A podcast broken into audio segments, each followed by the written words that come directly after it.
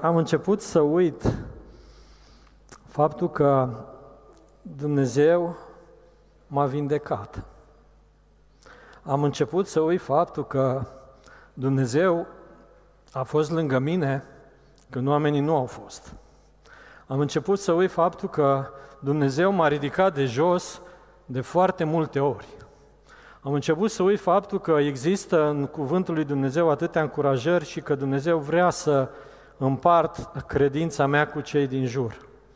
Din cauza asta am zis să fac un lucru împotriva la ceea ce gândesc și simt și să-mi demonstrez mie că nu am uitat cine este Domnul meu și Dumnezeul meu. Și cel mai important lucru e că am realizat că Dumnezeul meu este un Dumnezeu care moare pentru oameni. Singurul Dumnezeu care moare pentru oameni. Sunt alți Dumnezei care fac lucruri grozave, sunt și oameni care fac lucruri grozave. Dumnezeul meu este singurul Dumnezeu care moare pentru oameni. Am primit de la oameni cadouri, lucruri bune, am primit de la părinți educație, bani, mâncare, primim încurajări, primim o grămadă de lucruri bune. Dar cel mai important lucru e că avem un Dumnezeu care moare pentru oameni. Mai mult decât atât, nu se poate da. Dumnezeu este Dumnezeu care dă pentru noi maxim. Și ce facem noi astăzi aici? Încercăm să citim Cuvântul lui Dumnezeu. De ce facem lucrul ăsta? La început, când a început această slujire sau slujbă sau lucrare nouă, a fost înainte de echipa de bun venit, dar când, când a început lucrul ăsta, în biserici, la momentul ăla, erau foarte puțini oameni care știau să scrie și să citească. Erau puțini. Din cauza asta, duminica, la adunările de sărbătoare ale credincioșilor, erau anumiți oameni care primeau scrisori și veneau în fața adunării din sinagogă sau adunării unde se adunau la momentul ăla și citeau aceste epistole pentru ca oamenii să audă, să fie îmbărbătați, să fie încurajați și din ceea ce auzeau trebuiau să trăiască până la următoarea întâlnire din cuvântul care l-au acceptat. Și am observat astăzi un paradox.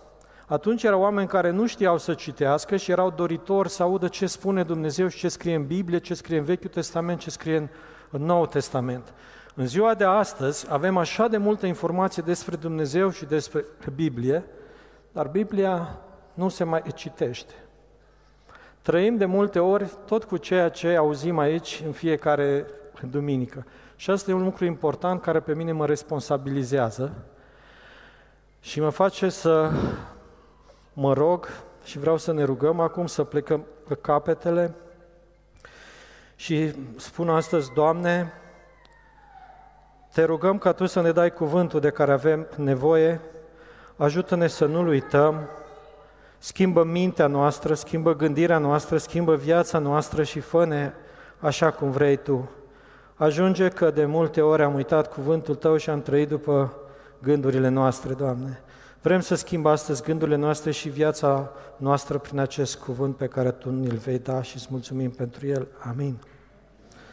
Așa cum a spus Dani, vom continua seria de predici din Iosua, deoarece e o primăvară nouă, e un sezon nou, se întâmplă lucruri extraordinare și Dumnezeu lucrează în biserica noastră extraordinar.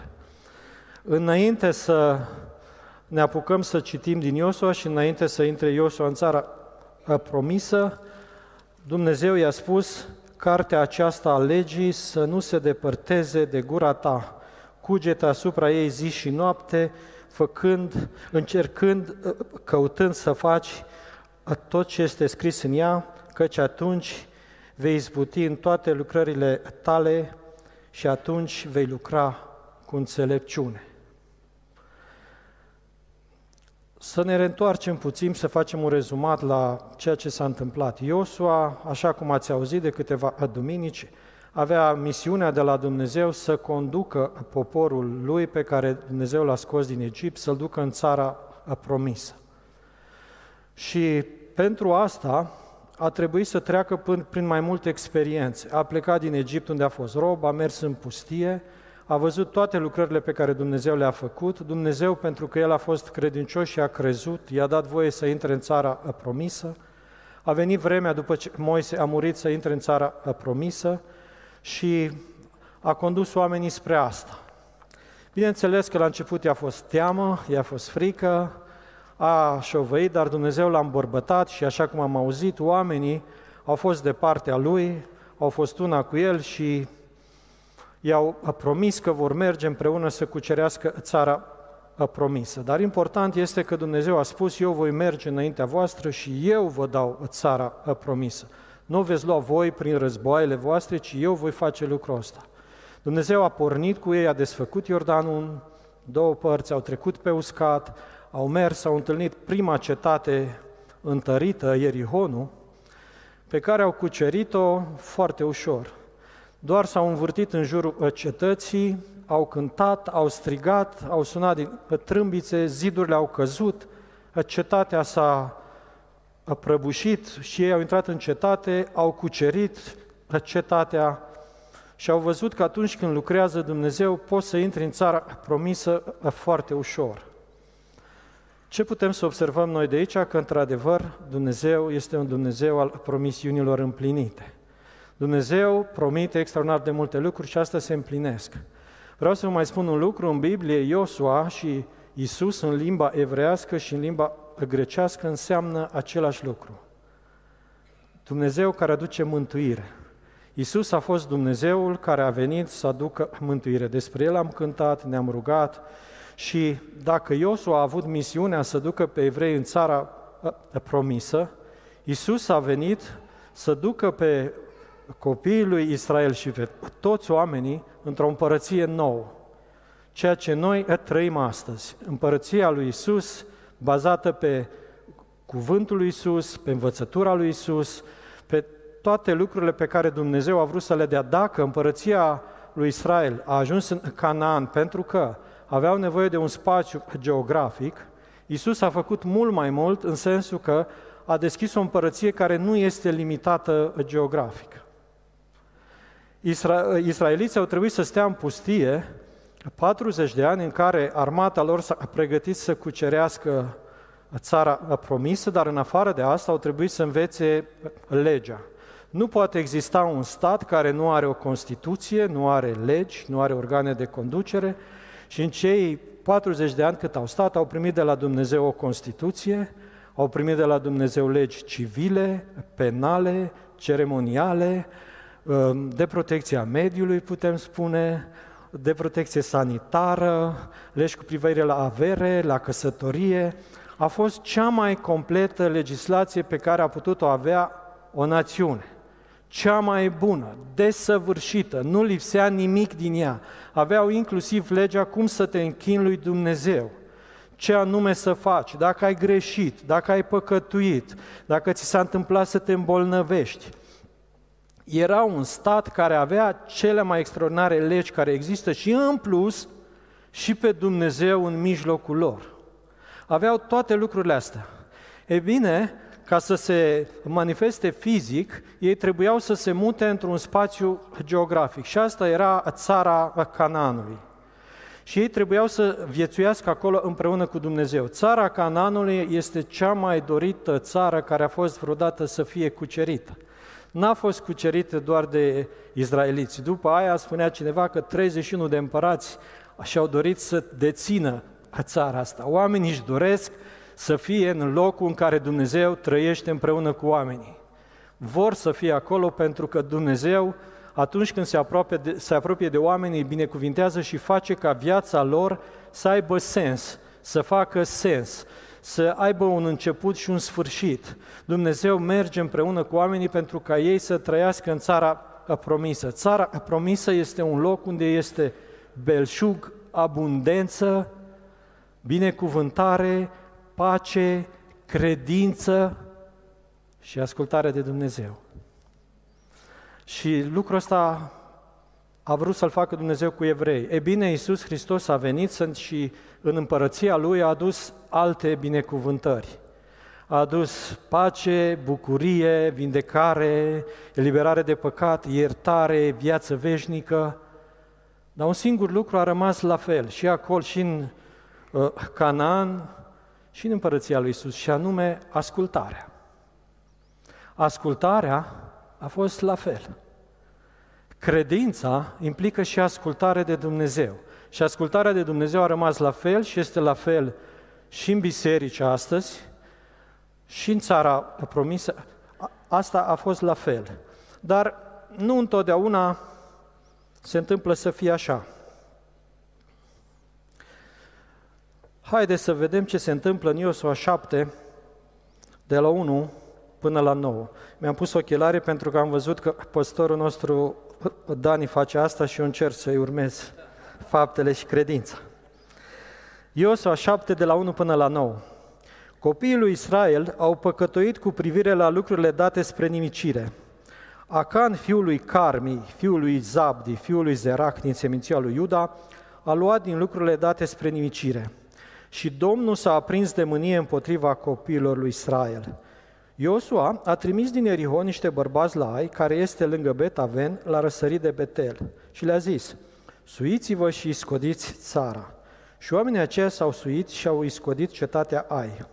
S-au întors la Iosua și au spus, degeaba mai faci să mai meargă tot poporul. Două sau trei mii de oameni vor ajunge ca să bați cetatea Ai. Nu ostini tot poporul, căci oamenii aceia sunt puțini la număr. Aproape 3000 de oameni au pornit, dar au luat-o la fugă dinaintea oamenilor din Ai. Oamenii din Ai le-au omorât aproape 36 de oameni, i-au urmărit de la poartă până la Șebarim și i-au bătut la vale. Poporul a rămas încremenit și cu inima moale ca apa. Iosua și-a sfâșiat hainele și s-a aruncat cu fața la pământ până seara înaintea chivotului Domnului, el și bătrânii lui Israel și-au presărat capul cu țărână. Iosua a zis, Ah, Doamne Dumnezeule, pentru ce ai trecut pe poporul acesta Iordanul, ca să ne dai în mâinile amoriților și să ne prăpădești? De-am fi știut să rămânem de partea cealaltă a Iordanului. Dar, Doamne, ce voi zice după ce Israel a dat dosul înaintea vrăjmașilor lui? Cananiții și toți locuitorii țării vor afla, ne vor înconjura și noi vor șterge numele de pe pământ. Și ce vei face tu numelui tău celui mare? E un episod din cucerirea țării Canaanului care nu e așa de fericit. După ce după ce au avut un succes răsunător împotriva Ierihonului, pentru că Dumnezeu le-a dat asta, ei s-au gândit că am putea să facem lucrul ăsta și noi. E foarte ușor. Haideți să trimitem niște iscoade. Era obișnuit să trimită iscoade. Să ascultăm de iscoade pentru că ele le-au spus când au cucerit Erihonul, toți locuitorii tremură în fața noastră. Și dacă iscoadele spun asta, noi credem ce spun iscoadele și încercăm să trimitem din nou iscoade, să vedem ce se întâmplă acolo. Și au trimis iscoade și iscoadele s-au dus, am citit aici și au zis, a, e simplu, nu vă faceți nicio grijă. Ideea aia care mulți oameni o susțin că cu Dumnezeu e foarte simplu. Nici nu ai nevoie de el să faci o slujbă reușită, că dacă voi sunteți acolo, aveți tot ce vă trebuie, instrumente, laudă. Și sunteți toți acolo și sunteți în sărbătoare, Dumnezeu vine acolo și lucrurile se întâmplă. Au crezut că se întâmplă lucrul ăsta și aici și au zis, o să fie simplu. Dacă cetatea asta mai mică decât Ierihonul, e mai mică, are mai puțini oameni, nu e așa de întărită, noi am bătut Ierihonul, care era o cetate întărită, ani de zile s-a pregătit să se apere de noi și noi am cucerit. Aici reușim și singuri. Și au zis, hai să facem lucrul ăsta, să nu mai ne obosim toți să facem o anumită lucrare. Mai bine trimitem câțiva, ei rezolvă situația și restul se odihnesc că urmează cuceririle viitoare. Ce era important la ei, aveau o armată acum aveau armată. Când au venit, prima dată au plecat din Egipt, erau doar sclavi. Armata era foarte puțină, puțini oameni știau să mânească armele, dar în pustie s-au format adevărații luptători ai lui Israel. 40 de ani în pustie, hrăniți cu mană, prepelițe, ape din stâncă, mult antrenament, multă mișcare, să reziste în marș și să poată să cucerească. Acum au venit aici și era, erau deja pregătiți. Noi putem să facem asta. Și au pornit să facă lucrul ăsta. Dar spune că bărbații din Ai, o cetate mult mai mică, le-au omorât aproape 36 de oameni, nu știu ce înseamnă lucrul ăsta, poate 35 și unul era în comă, dar aproape 36 de oameni au murit. Și toată lumea din poporul lui Israel, toți soldații, toți comandanții, de la bătrâni până la ultimul om, s-au speriat foarte tare. De la bucuria că au cucerit Ierihonul și erau pe culm și cântau și strigau, dintr-o dată s-a schimbat. E ca atunci când în viață îți merge bine, faci o grămadă de lucruri și te bucuri și dintr-o dată vine peste tine o veste rea sau e o întâmplare rea care se întâmplă și se pot întâmpla foarte multe lucruri rele. Cu mulți ani în urmă eram în gara din Braz și venea un tren de la Breaza, de la școala de ofițeri de poliție, o absolviseră și era o clasă întreagă, se bucurau că au terminat, victorioși, că de mâine o să fie cu grade pe umăr și o să fie niște oameni pentru viitor și tot viitorul le, sta, le stă în față. Unul dintre ei a ieșit din vagon și a zis că el poate să se urce pe un vagon aflat sub firul de 27.000 de volți. Și s-a urcat să demonstreze că poate. Când a ajuns sus, a fost electrocutat și a căzut jos. Și n-a mai ajuns să sărbătorească și să lucreze împreună cu ceilalți pentru că a fost luat de salvare. Ce înseamnă să te bucuri înainte să ajungi în țara promisă? Îi mai trebuia puțin, până la București nu era mult. A 40 de kilometri. N-am mai apucat. În fața mea s-a întâmplat asta.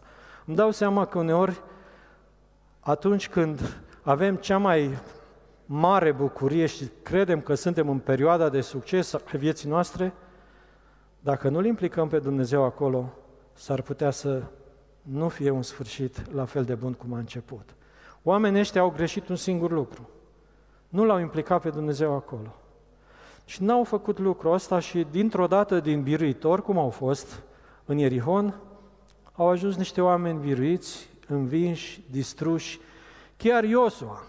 Iosua face aici un lucru pe care, când a spus, Ah, Doamne Dumnezeule, pentru ce ai trecut pe poporul acesta Iordanul, ca să ne dai în mâinile amoriților și să ne prăpădești, de am fi știut să rămânem de partea cealaltă a Iordanului.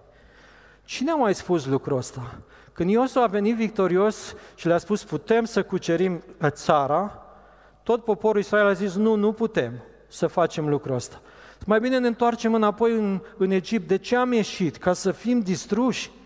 Iosu a cunoscuse și Egiptul și aici mai apare ceva, o amintire din mentalitatea aia de sclav în Egipt care spune mai bine ne întorceam înapoi. De ce am trecut Iordanul? Dincolo de Iordan erau două seminții și jumătate care deja intraseră în țara promisă. Intraseră și se bucurau acolo, doar bărbații din semințile acestea au trecut Iordanul. Restul au rămas acolo, se gândeau dincolo. Aveam niște cetăți, deja eram undeva mai bine decât aici. Dar aici ce facem?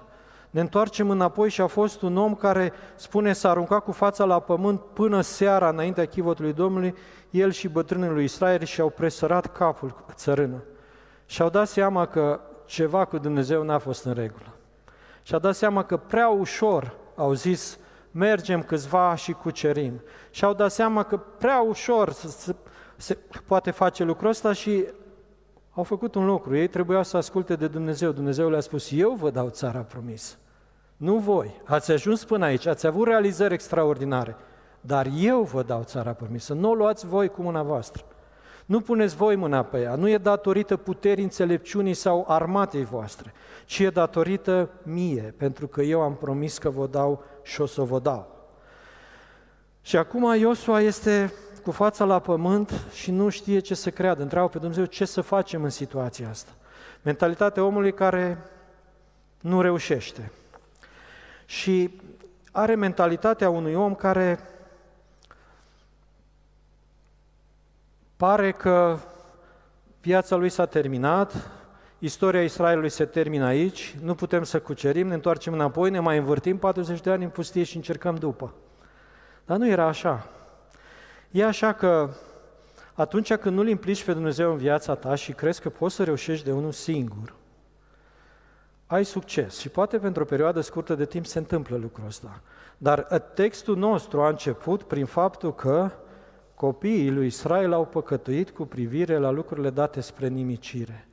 Dumnezeu le-a spus un lucru. După ce veți cuceri Ierihonul, să nu luați nimic din ce este acolo și aurul și argintul să fie aduse la casa mea. Nu aveți voie să luați lucrul ăsta. De ce le-a cerut lucrul ăsta? Pentru că în legea pe care ei o cunoșteau era că cele din tâi roade trebuie date Domnului. După aia pentru voi. Întâietatea în tot ceea ce faceți trebuie să o aibă Dumnezeu. Dacă ar fi avut răbdare puțin acest om, să ajungă la următoarea cetate, dacă ne uităm, după ce au cucerit Aiu, au putut să iau orice. Dumnezeu le-a spus, puteți să luați toată pradă. Eu mi-am luat cinstea, acum e rândul vostru. Dar între ei a fost un om care a zis, eu nu am răbdare și nu vreau să ascult ceea ce Dumnezeu a spus. Vreau să pun mâna pe ceva pentru mine. Nu mă interesează așa mult ce fac ceilalți. Vreau pentru mine. Și spune Biblia, dacă e să ne uităm, că a pus mâna și a luat o manta, o bucată de uh, argint și o bijuterie din aur. De dorit ar fi fost să ia o suliță, un scut, un coif, că urma următoarea bătălie, nu o haină. Cum să te uiți la o haină? Te încurcă în bătălie o haină. De el a văzut că era frumoasă de văzut, i-a plăcut, a luat-o și a ascuns-o. Eu am crezut că poate a luat-o să o dea cadou cuiva, soției. Bine, o martie nu era atunci, dar poate vrea să facă un cadou. Dar nu, a luat-o și a ascuns-o. A vrut să aibă un avantaj față de restul israeliților. Să am ceva și pentru mine. Eu vreau ceva pentru mine și să iau de la Dumnezeu pentru mine și Dumnezeu să binecuvinteze asta și să zică, da, mă, tu, Acan, meriți. Tu ai un statut special. Tu meritai lucrul ăsta, chiar ai luptat, chiar ai fost în pustie, chiar nu ai fost neascultor, nu te-ai certat cu Iosu, ai zis, mergem împreună și meriți lucrul ăsta. A crezut că în fața lui Dumnezeu are un statut special.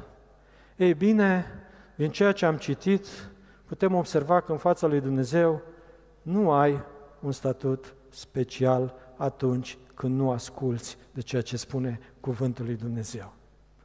Dumnezeu iartă multe, schimbă multe, face multe, însă când e vorba de ascultare, Dumnezeu este un Dumnezeu serios și trebuie luat în serios. Când Dumnezeu spune să faci ceva și să asculți și spune să fac lucrul ăsta, foarte mulți oameni se întreabă ce vrea Dumnezeu să fac. Dar ce vrea Dumnezeu ăsta de la mine ca om? Ce vrea de la mine? Și dacă Dumnezeu spune ce vrea și în cuvântul lui e scris foarte clar ce vrea Dumnezeu, și noi spunem nu, cred că există Dumnezeu, cred în Dumnezeu Bibliei, dacă când e vorba de ascultare, mai puțin. Că vreau să întreci eu viața mea, statutul meu social, mantaua mea care mă face să fiu mai frumos decât alții, bogățiile mele, să am ceva și pentru mine, viața mea personală în cortul meu, undeva acolo ascunsă, să nu știe nimeni, și lucrarea lui Dumnezeu de cucerire a țării promise, o să facem și aia. Asta e o mentalitate de om până la urma urmei, dar unui om care nu vrea să asculte de cuvântul lui Dumnezeu. Spunea cineva că dacă citești Biblia, asta te poate apropia de Dumnezeu și dacă nu o citești, păcatul te va despărți de Biblie și te va despărți de Dumnezeu. A citi și a studia Cuvântul lui Dumnezeu, mă bucur că în biserica noastră acum se studiază. Sunt cursuri care se fac amănunțit, cursuri predate de oameni specializați. Avem nevoie să învățăm cuvântul lui Dumnezeu și să ne reîntoarcem înapoi la învățătura Bibliei pentru că uităm. Acan a uitat toate minunile care le-a trăit cu Dumnezeu în pustie. A uitat cum s-a despărțit Iordanul în două. A uitat cum au căzut zidurile Ierihonului și pentru o clipă s-a gândit că se poate descurca fără Dumnezeu și poate să aibă o viață personală, privată, în care el să aibă victorie, să fie bucuros, încântat că el are, poate face ce vrea el. și Dumnezeu a intervenit. A avut o mentalitate de om care eu mă descurc și fără Dumnezeu. A avut o mentalitate de om care zice pot trăi fără Dumnezeu, pot trăi chiar mai bine decât izraeliții ceilalți care n-au luat nimic din pradă. Și chiar Dumnezeu, iertător, 40 de ani, nu ne-a omorât, o să facă mai departe lucrul ăsta. Numai că nu s-a întâmplat așa. Între sfârșitul lui Acan și sfârșitul oamenilor din Ierihon n-a fost nicio diferență. Ce putem observa de aici? Că avem de a face cu un Dumnezeu drept. Avem de a face cu un Dumnezeu drept, care pedepsește neascultarea indiferent de statut. Ce se întâmplă? Ce se întâmplă în, în împărăția lui Dumnezeu actual? Oare neascultarea e pedepsită sau se iartă automat? Poți să faci orice vrei, se iartă automat. Mm. Dacă ne uităm, Acan a fost omul care nu a mărturisit nimic din ce a făcut. Bătrânii lui Israel cu hainele rupte și Iosua stăteau în fața chivotului și se plângeau și se văitau și vreau să găsească o, o soluție. Acan, liniștit în cortul lui, stătea pe comoară și nu zicea nimic. Nu o să afle oamenii ăștia ce s-a întâmplat. Nu cred că e din cauza asta. Poate există alte cauze. Poate până aici a fost planul lui Dumnezeu. A stat liniștit acolo până când au început să tragă la sorți, să vadă cine e vinovat. Au făcut o atragere la sorți și s-a gândit, sigur nu o să pice chiar pe mine sorțul ăla, că n-are cum, n-are cum, din cât suntem aici, nimeni nu m-a văzut, nimeni nu știe că am. E bine, Dumnezeu știa și a făcut în așa fel încât sorțul a căzut chiar pe el și familia lui. Chiar pe el și familia lui. Un lucru noi am putea spune că în ziua de astăzi Dumnezeu n-ar putea să facă asta. Oare ar, ar putea să facă asta, să ne spună specific, fă cu tare, sau, cu tare lucru, sau omul ăsta are nevoie de iertarea lui Dumnezeu, sau omule, ai nevoie să schimbi ceva în viața ta, pentru că dacă vei trăi cu lucrul ăsta în cortul tău, vei muri tu, familia ta, soția ta, copiii tăi, animalele tale, totul va fi dat spre nimicire. Pentru că tu ai făcut un lucru care Dumnezeu spune să nu-l faci. E bine, dacă ne uităm și la începuturile bisericii avem doi, doi oameni care au murit pentru că au încercat să fure ceva de la Dumnezeu. Nu se întâmplă deodată. Noi oamenii credem că dacă facem un lucru și nu ascultăm de cuvântul lui Dumnezeu, nu o să se întâmple nimic. Și Acan a crezut la fel. Că nu o să se întâmple nimic. O să scap eu cumva. Mentalitatea aia de nu e chiar așa de grav ce am făcut. Nu e chiar așa de rău ceea ce am făcut. Pot să trăiesc și așa. Mentalitatea asta n-a dus la nimic bun pentru Acan. Nu. Până la urmă s-a descoperit ce s-a întâmplat și a fost omorât, el, familia lui, și a rămas până în ziua de astăzi un exemplu de rușine, un exemplu negativ S-a scris în paginile Bibliei și spune că i-au ridicat peste ei un morman de pietre care se vede până în ziua, și a, până în ziua de astăzi. O mică neascultare. O mică neascultare. N-a fost foarte grav. Ce ai făcut când l-am întrebat? Nu mare lucru, n-am luat tot aurul care a fost închinat Domnului. N-am luat toate mantalele care le-ați dus acolo, că erau obiecte de valoare. Una, o bucată de aur și o bucată de argint. Ceva mic. Ceva mic, un amănunt. Până la urmă, în acel amănunt, a constat moartea aproape a 36 de oameni, un amănunt. A dus la moartea familiei lui și a dus la o învățătură, și anume, atunci când asculți de Dumnezeu și faci lucrurile pe care Dumnezeu ți-a spus să le faci, da, exact așa cum a spus El, pentru că spunea cineva că Dumnezeu și diavolul se ascunde în amănunte. Cred lucrul ăsta. Important e să faci tot ce scrie în cartea legii și tot ceea ce a spus Dumnezeu să faci. Noi ca oameni de multe ori ne gândim, ă, da, scrie în Biblie așa Iisus a spus lucrul ăsta să-l fac, dar părerea mea e că ar merge și așa.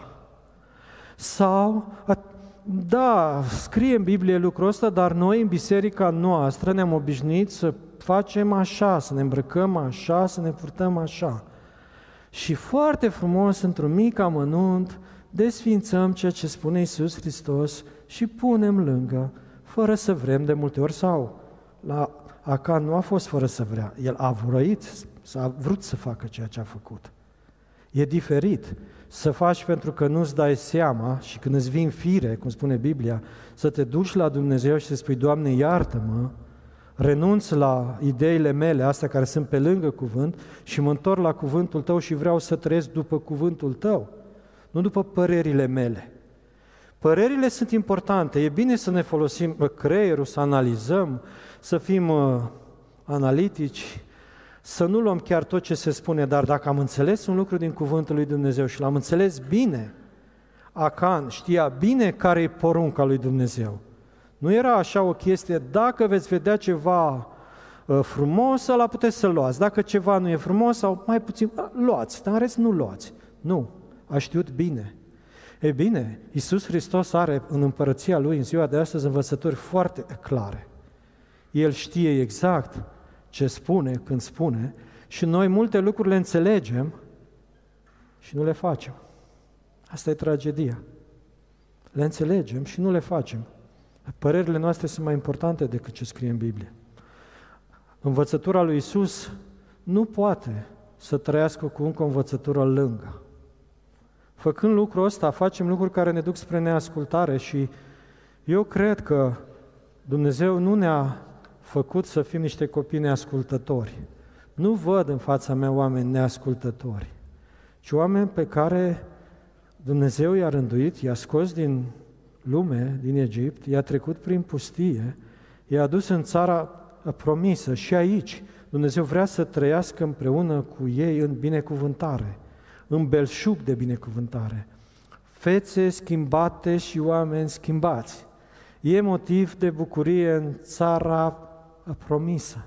Dacă vrei să trăiești și să mergi împreună cu ceilalți. Adi, duminica trecută, spunea că Dumnezeu are o, o cadență și noi avem o cadență în care să mergem împreună cu Dumnezeu. Dacă nu facem lucrul ăla și o luăm înainte, și noi credem că am putea să facem lucrul ăsta și fără Dumnezeu. Construcția asta nu s-a făcut fără Dumnezeu. Dacă noi credem măcar o secundă că noi am fost cei care am fost hotărători în a face lucrurile de aici, sau am construit, am măturat, am pus mochetă sau mai ceva, deja îl luăm pe Dumnezeu și spunem că ceea ce face El e mai puțin important. Deja îl facem pe Dumnezeu mai puțin important. Și eu cred că Dumnezeu ne-a dus până aici și ne spune, mai departe, tot eu voi face pentru voi ceea ce voi vă doriți și poate doar visați acum. Eu vă dau toată țara promisă în stăpânire, nu o veți lua voi. Nu sunteți în stare să faceți lucrul ăsta. Dacă vă gândiți așa și vreți să mergeți fără mine, nu veți avea succes pe drumul ăsta. Pentru că spune că slava mea nu voi da altora.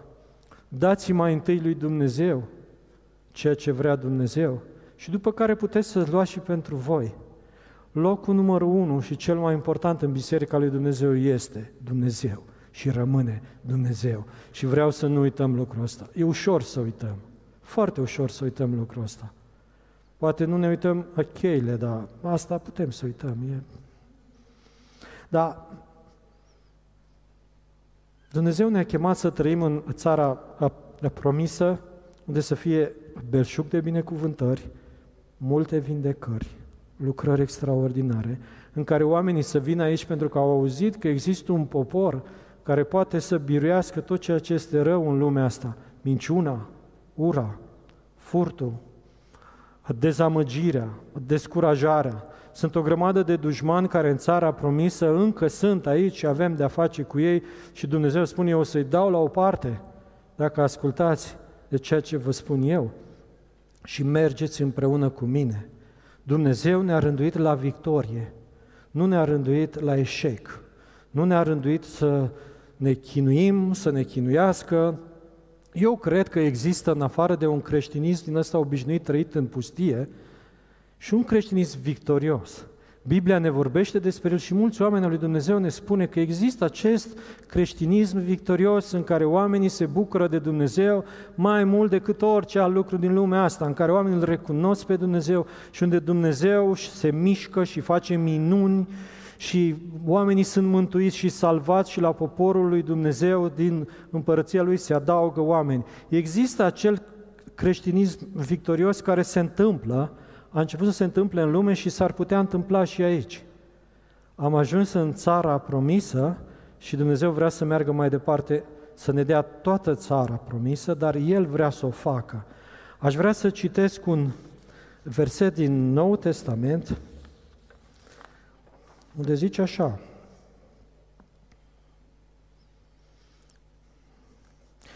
Romani 8, de la uh, versetele 31 și 32. Uh, deci ce vom zice noi în fața tuturor acestor lucruri? Dacă Dumnezeu este pentru noi, cine va fi împotriva noastră? El care n-a cruțat nici chiar pe Fiul Său și l-a dat pentru noi toți, cum nu ne va da fără plată împreună cu El toate lucrurile? Și încă un, un loc din Biblie, dar acum, odată ce ați fost izbăviți de păcat și v-ați făcut robe ai lui Dumnezeu, aveți ca rod sfințirea, iar ca sfârșit viața veșnică.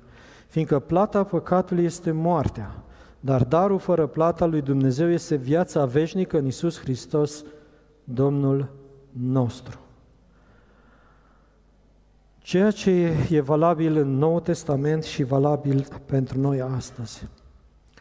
Important e că Dumnezeu este pentru noi, nu este împotriva noastră. Important e că Dumnezeu în ziua de astăzi vrea să ne dea împreună cu Isus Hristos toate binecuvântările pe care noi le putem duce și mai mult decât atât, în țara promisă e belșug de binecuvântare. Belșug de o grămadă de lucruri, mă gândesc acum, dacă am fi fost noi români și ne-am fi dus în țara promisă împreună cu Iosua și am fi văzut struguri aceia mari, am fi zis, da, dar e prea greu pentru noi, cum să cărăm noi asta? Prea multă muncă să faci must din struguri ăștia, prea multe măsline de adunat. E bine, E vremea ca noi să vedem în biserica lui că există foarte multe roade și belșug, belșug de binecuvântări. Poate doar le întrezărim acum, dacă ne uităm în viitor. Putem să vedem prin credință ce s-ar putea întâmpla în biserica asta peste 30 de ani. E biserica lui Iisus, nu e biserica mea, nu e biserica noastră ca oameni. Se pot întâmpla o grămadă de lucruri. Pe El trebuie să-L punem pe primul loc. Fără El nu putem să atingem toată țara a promisă. Mergem împreună cu El, El merge înaintea noastră să ne deschidă toate binecuvântările. Ne, ne-a promis lucrul ăsta. Ne-a promis lucrul ăsta. Fără El putem să păcătuim, împreună cu El niciodată. Avem nevoie de El în viața noastră de zi cu zi, să trăim o viață în belșug.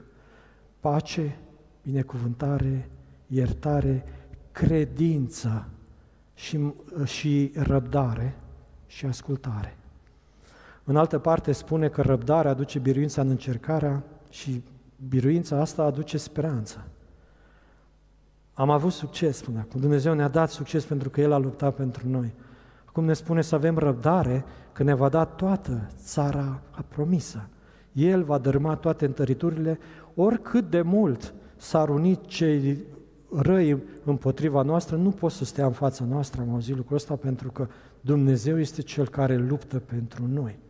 Dumnezeu este Cel care vrea să ne dea împărăția Lui, viață de biruință în biserică, viață de biruință în viețile noastre și vrea să ne dea un viitor și o nădejde. Nu neapărat doar viața veșnică. Dumnezeu e aici cu noi ca să ne ducă în viața veșnică. Evrei se gândeau ei ce facem după ce cucerim țara promisă. Scopul era să trăiască împreună cu Dumnezeu în țara promisă și apoi să fie cu Dumnezeu în viața veșnică.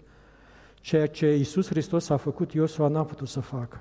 Lucrări total diferite. Iisus Hristos este singurul care a, a reușit să aducă mântuire pentru toți oamenii, nu doar pentru evrei.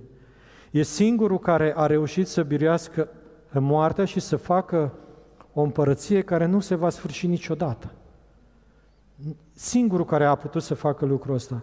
Însă spune, dacă ascultă cineva glasul meu, dacă vrea cineva, dacă vrea cineva să beneficieze de asta, lucrul ăsta se va întâmpla. Eu cred că Dumnezeu ne-a dat tot ce avem nevoie scris aici încât noi să putem să biruim, fără ceea ce scrie în cuvânt, fără cuvântul lui Dumnezeu, fără oameni care sunt gata să asculte de cuvântul lui Dumnezeu mai mult decât de alte lucruri, Dumnezeu nu poate să-și ia slava și nu are cum să ducă la o viață de... Să fim realiști, nu poți să faci același lucru greșit și să te aștepți să se întâmple un rezultat diferit mai bun. Ar însemna din partea noastră răzvrătire, neascultare și nebunie. Dumnezeu ne-a chemat la lucruri bune pe care ne-l dă prin ascultarea de El, de promisiunile Lui, de cuvântul Lui, de oamenii Lui și de tot ceea ce El ne-a pregătit. La asta ne-a rânduit. Suntem niște oameni care pot să biruiască. Nu sunt dintre cei care dau înapoi, n-au speranță, nădejde. Trebuie să ne poziționăm așa. Ce ar fi fost ca evrei, după ce s-a întâmplat în Ai, să nu mai meargă să cucerească cetatea aia. Ei au, au avut o mentalitate de biruitori, pentru că Iosua, după ce s-a întâmplat lucrul ăsta, a sfințit poporul, spune Biblia, după care s-a folosit de înfrângerea lor și a zis, mergeți voi și când o să vină moștenie din ai spre noi, o să fugim și o să creadă că ne bat ca întâia dată. Și au făcut așa. Numai că n-au știut că în spatele cetății, de data asta Iosua avea încredere în el, în capacitatea lui de general de a conduce armata și spune, facem diferit. La vremuri diferite procedăm diferit, dar ne încredem în Dumnezeu care ne dă victoria pentru că El ne-a promis.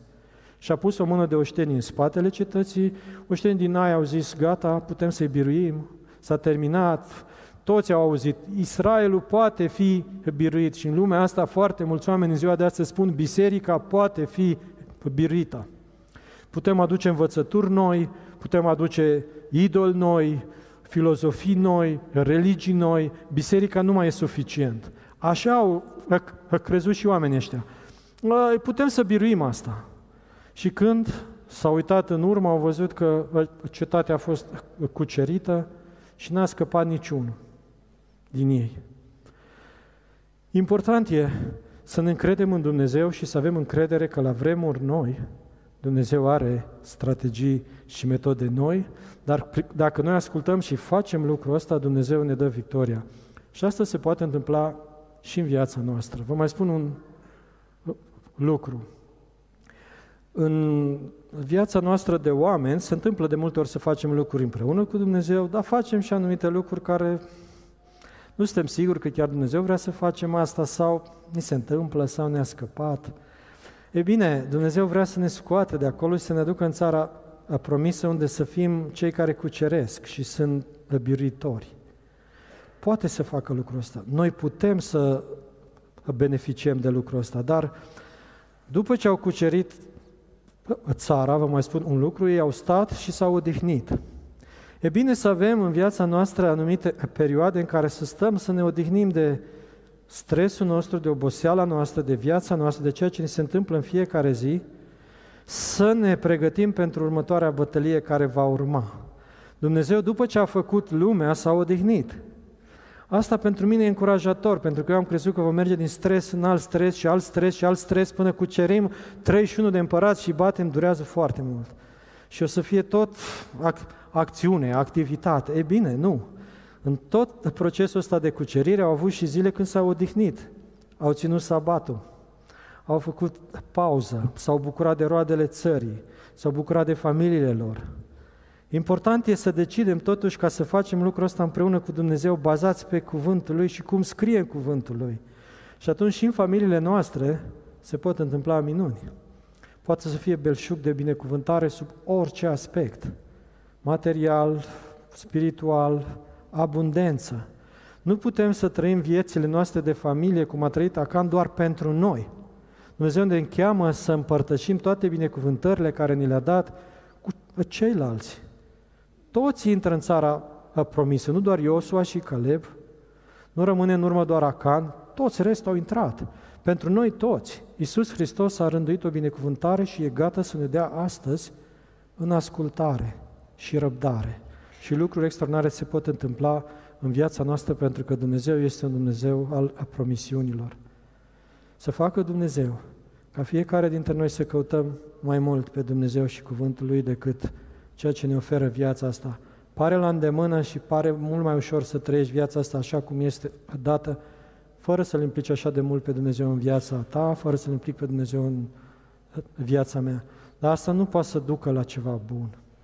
Dumnezeu ne-a dat împreună cu El toate lucrurile. Toate. Dacă era ceva ce ar fi lipsit, Dumnezeu ar fi dat.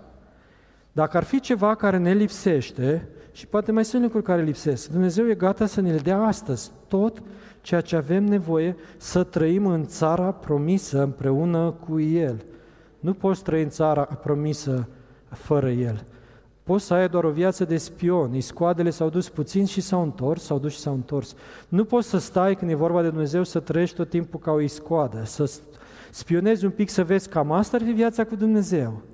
Cam asta e Dumnezeu, cam asta ar face Dumnezeu. Bine, am văzut, mm, poate pentru mine, poate nu e pentru mine. E bine, Iisus Hristos te cheamă astăzi să trăiești împreună cu El pentru că asta este pentru tine. Nu poți să rămâi în urmă, nu poți să rămâi în pustie și nu poți să decizi să scalci fericirea în picioare și să scalci viața ta în picioare pentru niște lucruri de nimic din lumea asta. Dacă vei decide așa, se va întâmpla așa. Vei pierde. Dumnezeu vrea să biriești. Dumnezeu vrea să biriești orice lucru, să te biriești chiar pe tine însăți, mentalitatea ta, gândirea ta, credința ta mică și puțină sau mai mare uneori. Totul se supune lui Dumnezeu pentru că El are întâietatea și este Cel care împlinește totul în toți. Amin.